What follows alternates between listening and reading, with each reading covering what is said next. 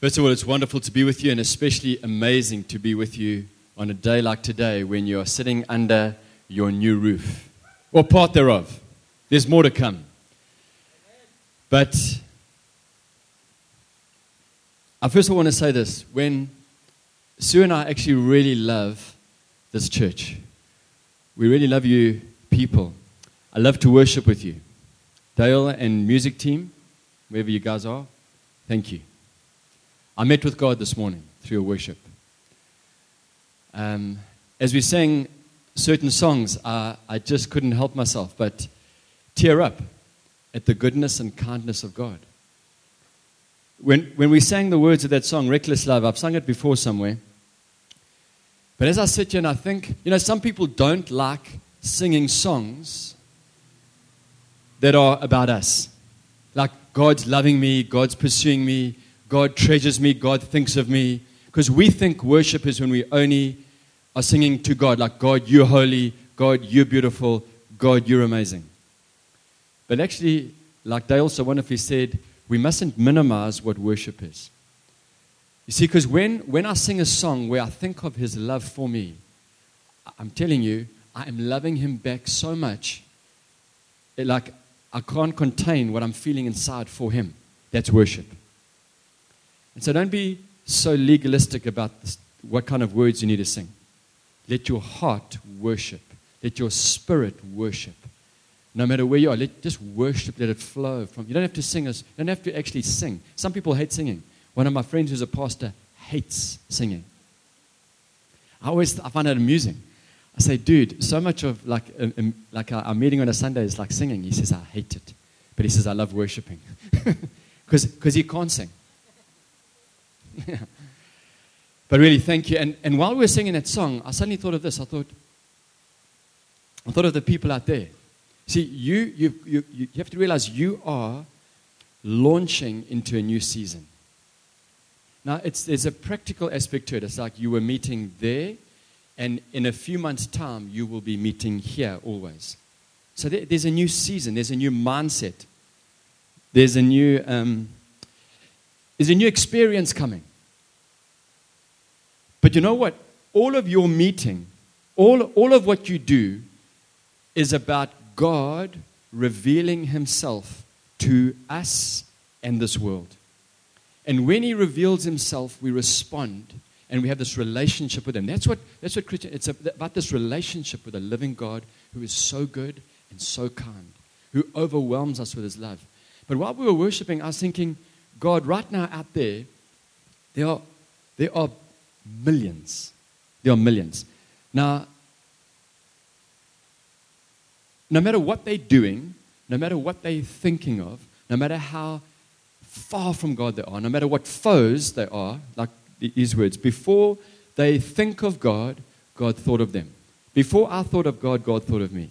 While I was an enemy of God, Christ died. While I was a foe, his love pursued us. His love was demonstrated in Christ. I thought, God, there are so many people out there who need the revelation of the love of God. It's His loving kindness that leads us to repentance. It's nothing else, His loving kindness. And when you and I have the revelation of that, and we are basking and bathing and drowning and sinking in the revelation of God's intense and fiery, roaring love for us, we carry that love wherever we go. And we will impact people, not even by trying, we will impact by the fact that God is in us. God is in us and He is with us. And I want to talk a bit more about that in a short while. But I, while we're worshiping, I suddenly had a flashback to something that happened a while ago. And when I have that, I know God wants to tell somebody. I am by nature more optimistic. If I see a mountain, I go, awesome, let's climb it. A couple of, probably about two, three weeks ago, maybe three weeks ago, I was trying to sleep. I, like I went to sleep and then I woke up. It's one of the worst things that can happen to me. And then I wake up and now I'm trying to get back to sleep. And while I'm trying to get back to sleep, I'm suddenly feeling discouraged. I'm not by nature, like, it's not my nature. It's not who I am. And I suddenly start to think of all the problems I'm facing and all this, and, and God, what are we going to do there? And God, what's going to happen here? And how's this going to be solved? And, and the longer I stay in this place, the more discouraged I'm getting. And I'm actually feeling now, I'm feeling like I'm losing the battle. And I hate to lose. I'm very competitive. I'm, I'm losing it, God. And I felt, God, I've got to get up and do something. And I didn't feel like worshiping. And I didn't feel like reading the Bible. But I got up and I went downstairs into the lounge downstairs, and it's all dark. And I took my little iPad because, in the hope I'm going to get the courage to read.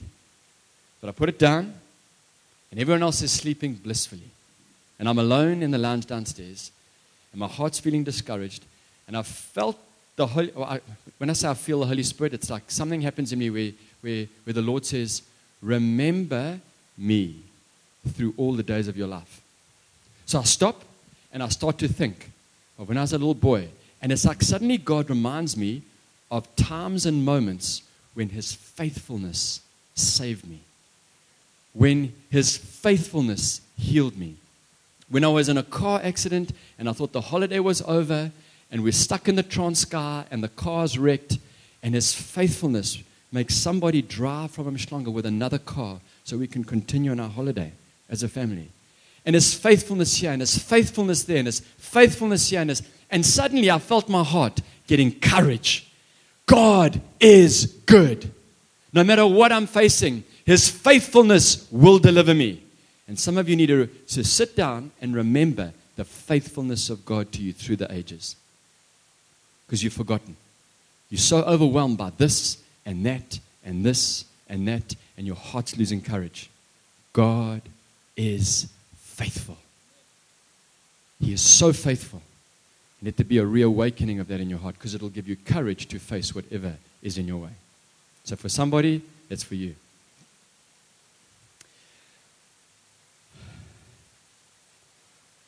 Right, I want to I want to talk to you this morning. Um, just got to get this thing on quickly.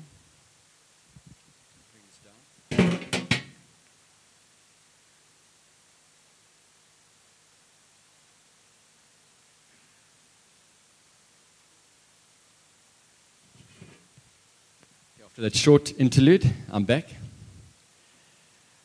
I want to talk to you this morning about a massive transition that Jesus was forewarning his disciples about.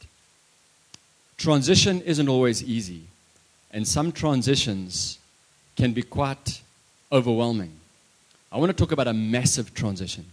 Jesus is warning his disciples that he's about to leave them.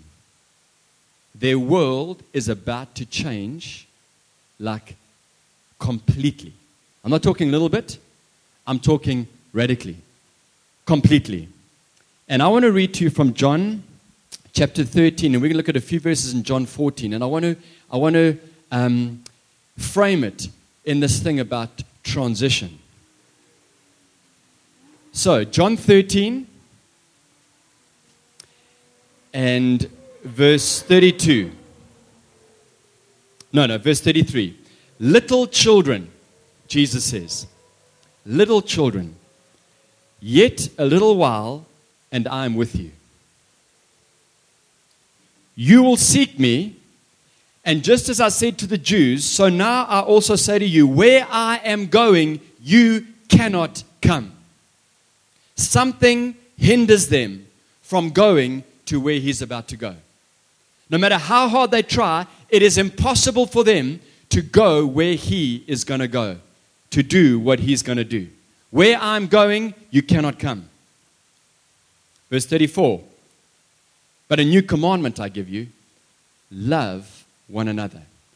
Just as I have loved you, so also love one another. Verse 36 Simon Peter said to him, Lord, where are you going? Jesus answered him, Where I am going, you cannot Follow me now. He changes it now. Where I'm going, you cannot follow me now, but you will follow me afterward. So, right now, where I'm going, you can't come. But actually, in a short while, you'll be able to come. But I've got to do something before you can come. Okay, you got the picture? Very next, um, well, the, a few verses on, chapter 14, verse 1. So it's the same thread now, okay? He's following with the same thread. He says this Let not your hearts be troubled. Believe in God. Believe also in me. You see, we have to understand this. Jesus lived his life as a man. That's why he will say, Believe in God, believe also in me. He equates himself with God, but he doesn't say, he doesn't use the terminology always that, that we are the same. But he says, If you've seen me, you've seen God the Father. This has got relevance, and I'm going to share it with you in a moment, because we sometimes think Jesus was on spiritual autopilot. It was impossible for him to ever let the Father down. Now, you're going to, that's going to sound like it's blasphemous to some of you. It's like he just did what the Spirit of God led him to do. He, now, you see, he, he wasn't. He was a man like you and I, tempted in every way as we are, yet without sin. For a little while, he was made lower than the angels. Philippians 2 says, But he emptied himself, taking upon himself the form of a servant, becoming a man, even humbling himself to death, death on a cross. And when you read the book of Hebrews, which we'll read just now, you'll see some amazing things. So he, he's a man who, whose will was fully surrendered to his Father. His loving surrender to his Father enabled him to flow completely, bringing the will of God. So that Isaiah 53, verse 10 says, The will of the Lord will prosper in his hands. It's like the will of God flourished in what he did, and he overcame. And he made, he was able to do what was impossible for us to do so that we could go to where he was going. All right, so now, back to verse 1, 14. Let not your hearts be troubled. Believe in God, believe also in me. In my Father's house are many rooms. If it were not so, would I have told you that I go to prepare a place for you? Where I'm going, you can't come now. But in a while, you'll be able to follow me. Where am I going? I'm going to prepare a place for you. All right, you all with me so far? Haven't lost anybody? Verse 3 And if I go and prepare a place for you, I will come again. And I will take you, not to that place, I will take you to myself. That where I am, you may also be. Now, this is where it can get a bit tricky. He says, I'm going to go prepare a place for you. In my father's house are many rooms, but I will come back. And when I come back, I will take you to myself, that where I am, you may also be. Where was he? He was standing right in front of them in the natural. Where was he in the spirit? Where was he in the spirit? He was one with his father. He lived a life fully and completely yielded, but the access for you and I into the Father was not yet open because of this massive, massive problem that separated us from God. But he was about to do it once and for all and to open up to every one of us, for all humanity who ever will enter, to come and live in the Father's house. When he lived his life on earth, he lived and he walked one with his Father. He said, If you've seen me, you've seen the Father. I only ever do what I see the Father doing. I only ever speak what he tells me to speak. All the miracles that you see, all the works, are because of the Father who dwells in me. And he says, I will come back and I will take you to myself. He was so one with his Father. He was about to go and do what no one else could do. That I will take you to myself, that where I am, you may also be. And you know the way to where I'm going. Thomas said to him, Lord, we don't know where you're going. How can we know the way? Jesus said, I am the way, the truth, and the life. No one comes to the Father except through me. The destination is in heaven, the destination is the Father. But there was a problem. He said, You can't come where I'm going. That problem was the sin of the world. But he was about to go to a cross because of love. He says, No man forces me to do this. No spirit forces me to do this. I willingly lay down my life. I yield to the Father's will. Here was a man sinless because he lovingly surrendered. The will of the Lord prospered in his hand. And he went to the cross and he, he, hangs on, he, he hangs on that cross and he takes upon himself this perfect lamb, the perfect one. He's, there is no sin in him. He has never, ever denied his Father. You see, friends, he, he overcame temptation. He even said, God, if there's any way, take this cup from me. In other words, he was wrestling with it as a man. I don't feel like doing this, but my Father's will will prosper. I will do whatever brings him glory because I know what I'm about to do. I will endure this cross for the joys that is set before us.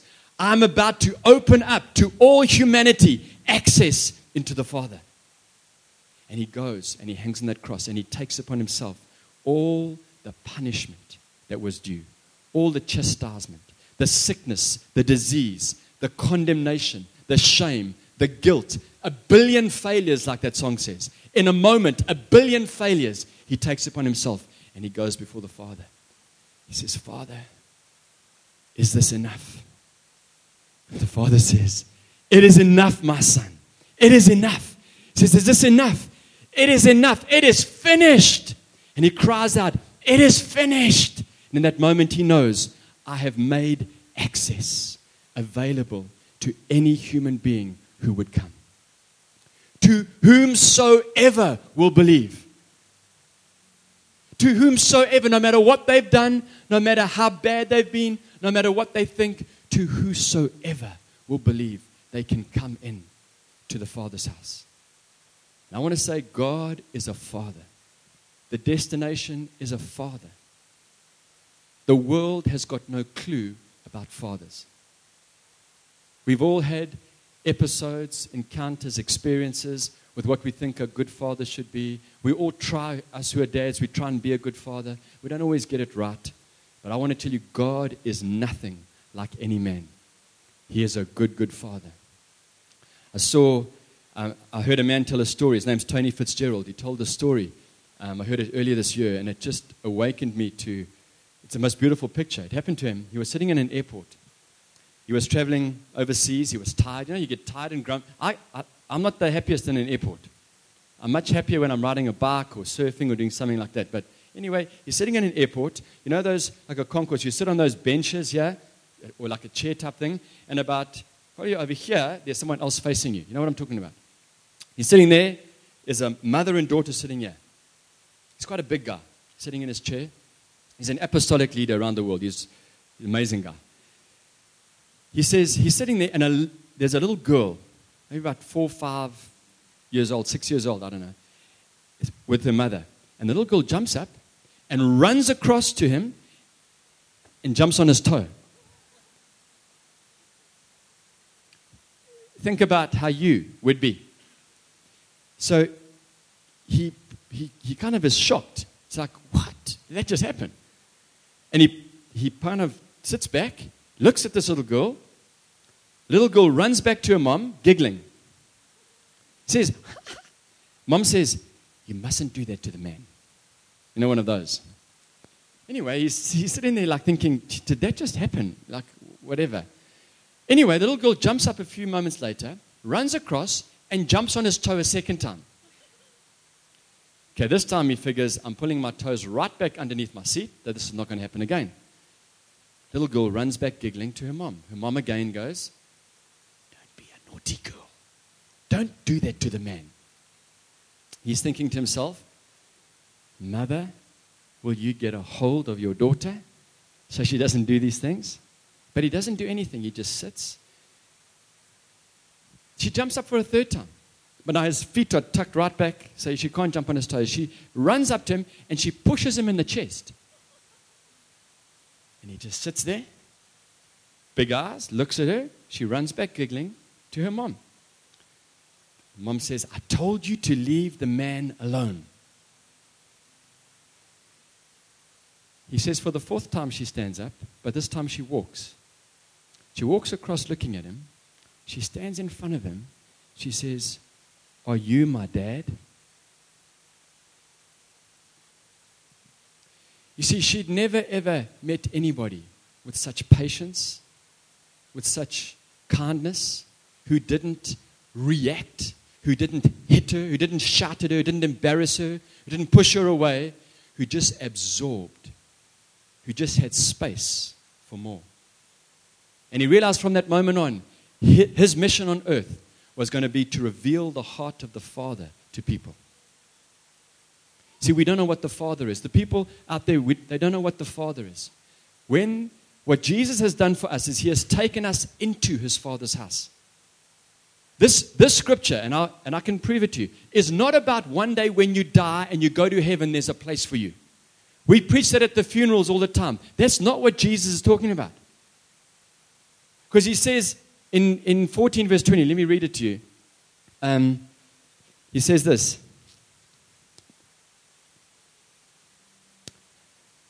I will not leave you as orphans. This is verse 18 of chapter 14. I will not leave you as orphans. I will come to you.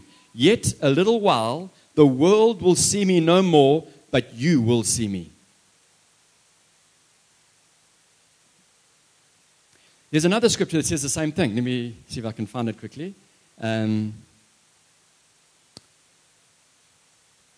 You, this is verse 28. You have heard me say to you, I'm going away, and I will come to you.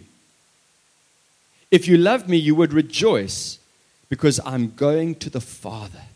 The Father is greater than I. He, had, he knew where he was going, he knew how awesome his Father was. And he was so passionate, he would endure anything that it took to get there, to do the job, to open it up so that you and I could come. And he would come back and take us to be in that same place of oneness with his Father. You and I are called to live in his house. He's not a judge where you live in a courtroom, he's a father who has space for you in his heart. You were meant to live at home in the Father's house. You were, you were designed and created by God to know Him so intimately, where you, you lived in this place where you're overwhelmed by His love. You are so deeply rooted in His love. You are established in His grace. You know He loves you. He loves you no matter what. He is patient. Love is patient. He is kind. Love is kind. His loving kindness leads us to repentance. He is not arrogant. Love is not arrogant. Love is not boastful. Love is not rude. Love endures all things. From that little girl. Love endures all things. Love believes all things. I still believe in you, even though you're being a little brat. I still believe in you. I still have hope in you. I still love you. Love endures all things, believes all things, hopes all things. Love never fails. When you come into this house and you find your place, your room, so you've got your own room you belong. And the brothers and sisters around you in this home. It's the Father's house. Jesus said this He said, If you love me, then we will come to you in the same, the same chapter and we will make our home with you. For those who love me, we will come and I will manifest myself to you. It's like there's so much depth of intimacy and relationship that God has opened up for us to enter into, and you can have as much of the Father as you desire. For Jesus puts no limit on it. He has removed every limit that separates you from the love of God. And nothing any longer is able to ever separate you again from this love that He has invited you into to come and dwell with Him. But the question is this Are you home right now in your heart? Are you home in His Father's house? Because you can be sitting in a church and not be home in Father's house. He has opened the way.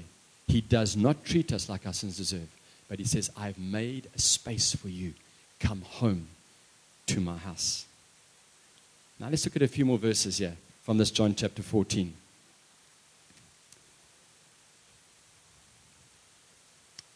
No one comes to the Father except through me.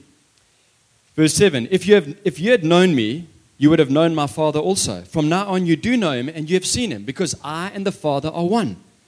I've yielded my life entirely to him. He lives in me, I live in him, and I've come to take you now to myself. That's what he came back to do. Oh, yeah, let me get back to that point. So he said, In a little while, you'll look for me, but you won't, you won't find me. But then I'll come back to you.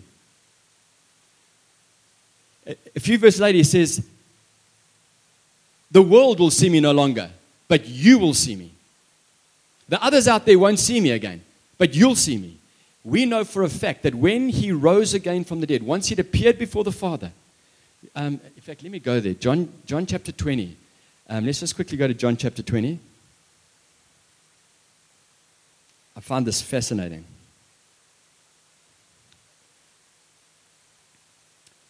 John 20, and let's look for.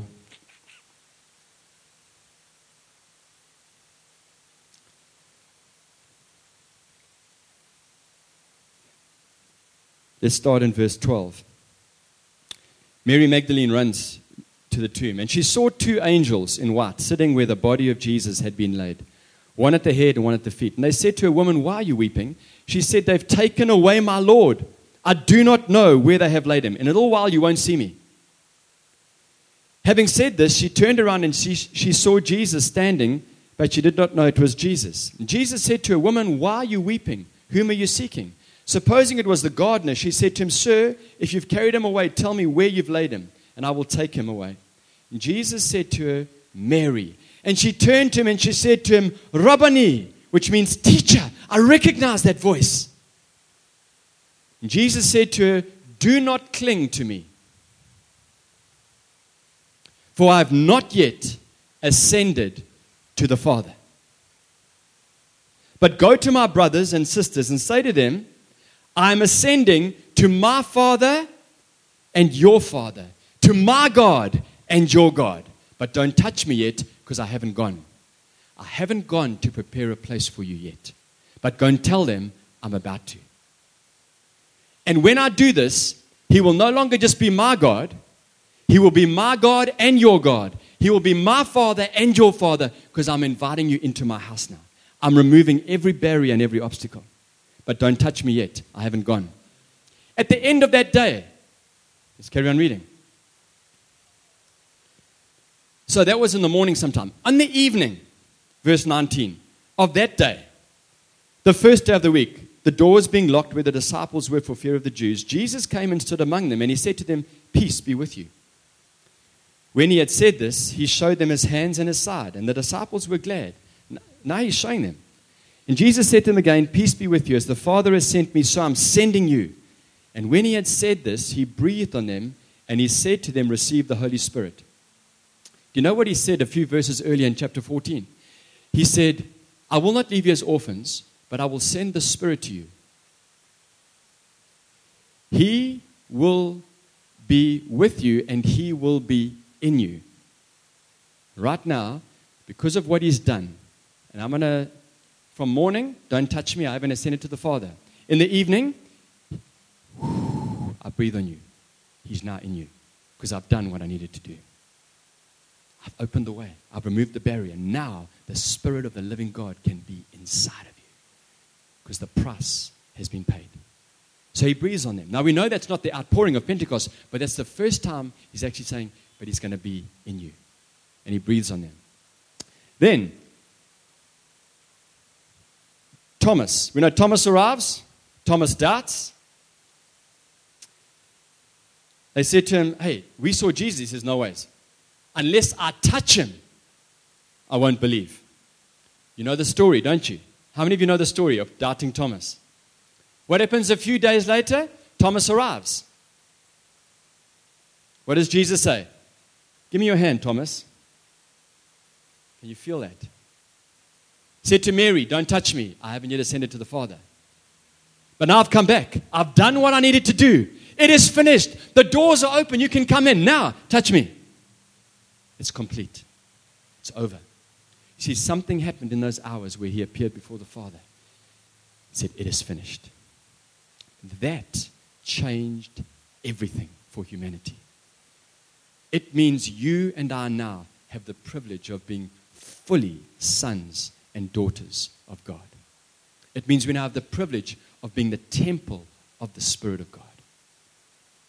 It means that we now live in this beautiful grace of God. We now have the power of God to be witnesses. And it goes on and on and on. But it's just amazing to me that these, that, that suddenly they can receive the Holy Spirit. Suddenly they can touch Him because something has taken place.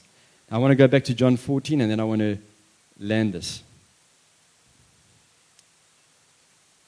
Um, John 14, um, let's think where we were.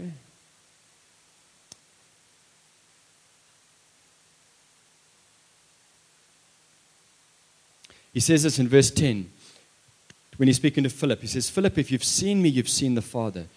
Do you not believe that I am in the Father and the Father is in me? The words I say to you, I do not speak on my own, but the Father who dwells in me does his works. And I want to, and I want to just put in perspective again this transition. They had seen Jesus do amazing things. They had they had experienced something of those things. Jesus said, Go, cast out demons, heal the sick, do this stuff. And they did it. Now Jesus says this amazing thing. I'm going to read it again. Do you not believe that I am in the Father and the Father is in me? The words I say to you, I do not speak on my own authority, but the Father who dwells in me does his works. Every work that they saw Jesus do was done by his oneness with the Father who was in him. I believe that from that scripture. It wasn't that Jesus was a superman, a spiritual superman. It was that I and the Father are one. And now I've invited you into this oneness. He has given us, Peter says, these very great and precious promises that, that through them you may participate in the divine nature. You are now in. You're no longer locked out of the house. You're at home in the Father. He says, All the works that I did was the Father doing his works through me. Look at the next verse. Verse 11 Believe me that I am in the Father, and the Father is in me, or else believe on account of the works themselves. So you can, all the stuff I've done is because of the Father in me. You can either believe what I'm saying about us being one, or you can believe at least because you've seen the miracles and you've seen the works of God. Verse 12 Truly, truly, I say to you, whoever believes in me will also do the works that I do. And greater works than these will he do because I'm going to the Father. Because when I go to the Father, I am going to complete all that needs to be done. I'm going to open up to you now every opportunity to do what I've been doing because sin will be removed and you're adopted into my family as a son. You are now empowered to live like I live out of oneness with me. Every work of God done by any Christian flows out of what God, who, who God is inside of us. It flows out of our oneness. So now, these works, these, these things God says we're going to do. He says, And greater works than these you will do because I'm going to the Father.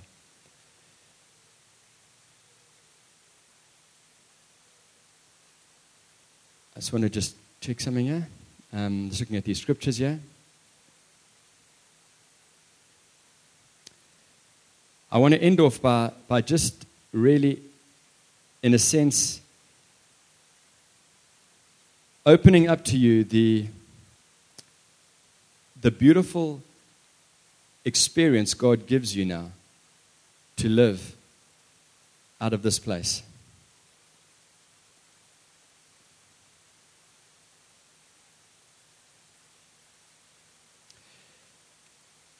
How many of you have been um, have looked at that verse where Jesus says, "The works that I've done, you will do, and greater, because I go to the Father." How many of you have read that and go, not me? Be honest. I have. You're comparing me to Jesus. That's, that's what you're saying. Like, Jesus, um, if I just think of a few things, okay, walking on water, it's pretty cool. Uh, raising Lazarus from the dead after being dead for so many days. Wow. How many dead have I raised? Naught. Um, I've seen a few miracles. But you're saying, I'm going to do greater works than these. Disconnect. How many of you honestly have a disconnect there? A lot of us do. I think a lot of it's got to do for me with two things. What enabled Jesus to do all the stuff he did? For me, there's two major things. Let's, let's say three major things. Number one, the Spirit of God came upon him when he was baptized, and the Spirit of God remained. Didn't just come upon him and leave, came upon him and it, and it, it remained, it indwelt him. That sets him apart from most people living in that day and age. Number two, he walked as one with his Father. The third part is linked to the second. In other words, his life was a loving submission to the will of the Father being done through his life. And he lived as a man. See, here's your disconnect. Here's my disconnect. If Jesus did these miracles as the Son of God, how can I ever do them? But if Jesus did them as a man who lovingly allowed the will of God to prosper in his hands, like Isaiah said, he surrendered his will. He said, Not my will be done, but yours. And so through his life, the Father's will was flowing into a world where the will of God wasn't being done.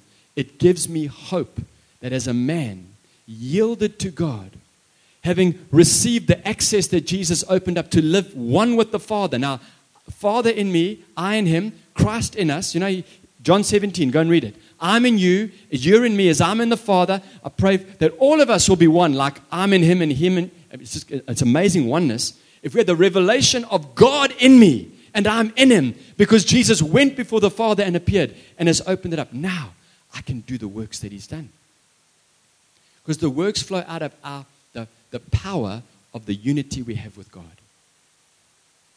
I know, I know like I know, He's in me. So, God, when I do this, you, you doing it. When I'm trusting you for this miracle, you doing it. Now, these works, let me just say this these works, do not minimize the works to only the miracles of healing. Healing is vital and it's Jesus and it's kingdom and it's vital for this day and age. But when, I, am going to say this honestly, when Jesus forgave and didn't condemn the woman caught in adultery, that was a work of God breaking into the earth. When you forgive somebody, though they deserve shame and condemnation, it is a work of God being done. It is, it is the will of the Father being done through your life. It's a greater work. When you lay hands upon the sick and they are healed, it is a great work. When you have faith, when it looks impossible and you trust God to break through and it happens, it is a great work. These are the works of God, the will of God being done in our normal daily lives that God wants us to do because we are one with Him. We're at home in the Father's house. He is in us and we are in Him. Now, I want to just prove to you some things about Jesus' life. Listen to this. I'm just going to read a few verses as we close. Hebrews 4, verse 14 to 15. Since then, we have a great high priest who has passed through the heavens. Remember, I'm going to the Father. You can't come with me, but in a while you will. Who has passed through the heavens, Jesus, the Son of God, let us hold fast our confession. For we do not have a high priest who is unable to sympathize with our weaknesses, but one who in every respect has been tempted as we are, yet without sin. I'm going to now say something that you might want to stone me for. that as a man, the Son of Man, remember he was Son of God, Son of Man, that as the Son of Man, he had the potential to sin. But every time he was faced with that temptation, not once did he yield because he was so one with his Father. He lovingly allowed the Father's will to prosper in his life. And he lived the perfect life and then invited us into that life so that we can do the works that he did in greater because we were one with him. We were at home in his house. Listen to Hebrews 2, verse 9. For a little while, he was made lower than the angels. It's a man. Philippians 2, 7. But he emptied himself. He laid aside his majesty. Hebrews 5, 7 to 9. In the days of his flesh, Jesus offered up prayers and supplications with loud cries and tears. That sounds quite hectic. To him who was able to save him from death. And he was heard because of his reverence, because of his submission. Not because he was a spiritual superman, because he yielded to the Father, he was heard. He lived the perfect life and invites us into it. But he was a man when he did this. Although he was a son, he learned obedience through what he suffered. Jesus learned obedience. Isn't that amazing? No, I just thought he was automatically obedient because he's the Son of God. No, as a man, he yielded lovingly to the will of the Father in his life. And being made perfect. And being made perfect. Not automatically perfect, and submitted to the Father, one with the Father, doing the will of the Father, being made perfect. Listen to this, that's getting good. And being made perfect, he became the source of eternal salvation for all who obey him. Hebrews 2, verse 10. God made Jesus complete through suffering so that many sons and daughters could come to glory through him. I'm going to prepare a place for you. I'm going to invite you into glory. The glory that He's given me, I'm going to give it to you because I'm going to prepare a place for you. He did it and then bring sons and daughters into that glory so we can do the works that He did in greater. Hebrews 2, verse 17. Therefore, He had to be made like His brothers in every respect.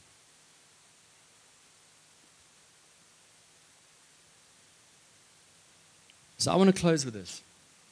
You are about to move into this. This is a, a physical house that God has given you. The power, no, the beauty of this is going to be amazing to you. You're going to, you, you're going to find many people coming to visit. You're going to find people driving past, and because people are curious, they like new things. Yeah? Restaurants have got a shelf life. And then there's a new restaurant. Cheers, going there. Now, you don't want people doing that, but it's just the nature of human beings. But the key is this when people come in, will they find a home? Will they find a people who are so in love with God, who are so patient, who are so kind, who have, who have the heart of a father that reveal there is space for you, even when you're behaving badly? God loves you so much. I'm here as a vessel to pour out his love through me. So, all of that is going to be exciting having this building. But the most, most of church happens when you go out of the building. That's where you meet the people who aren't in church meetings.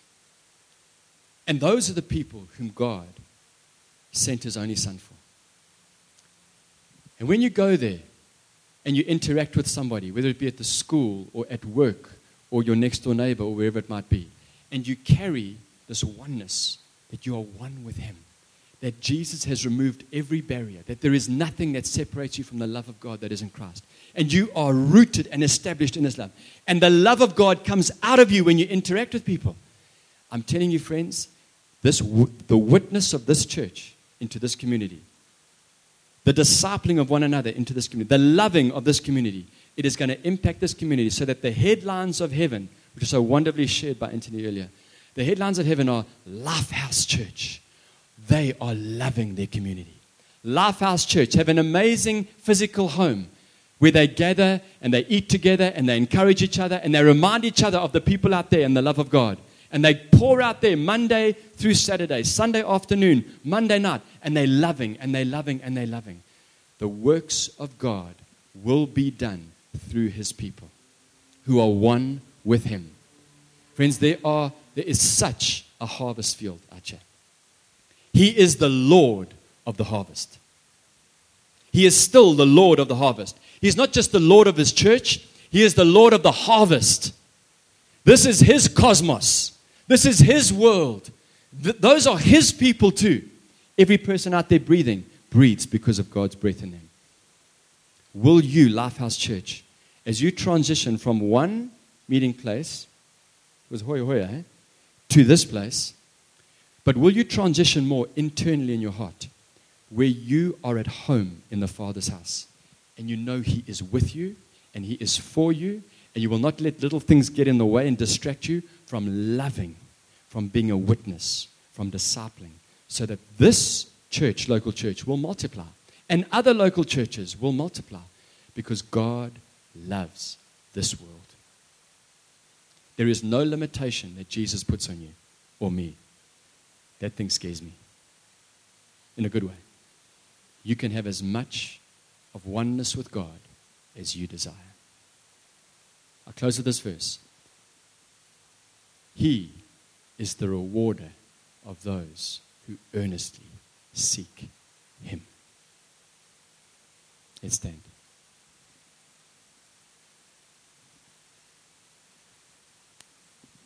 I'm going to pray with us now.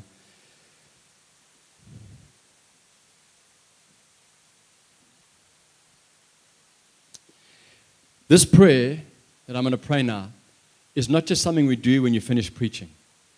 It is the posturing of our hearts before God so that we are able to receive all that God has made available to us. Let's pray.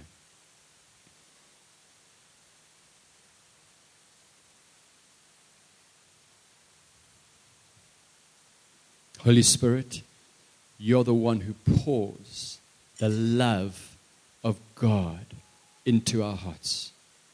Holy Spirit, overwhelm us daily with the incredible love that the Father has for us. May our hearts be so rooted in this love. Every day is a day for your kingdom to come. Every day is a day for your love to flow out of our lives into those around us. Every day we have beautiful union with you. For the obstacles are gone and the way is cleared and your house is open and there is room for us in your heart. And you are for us, not against us.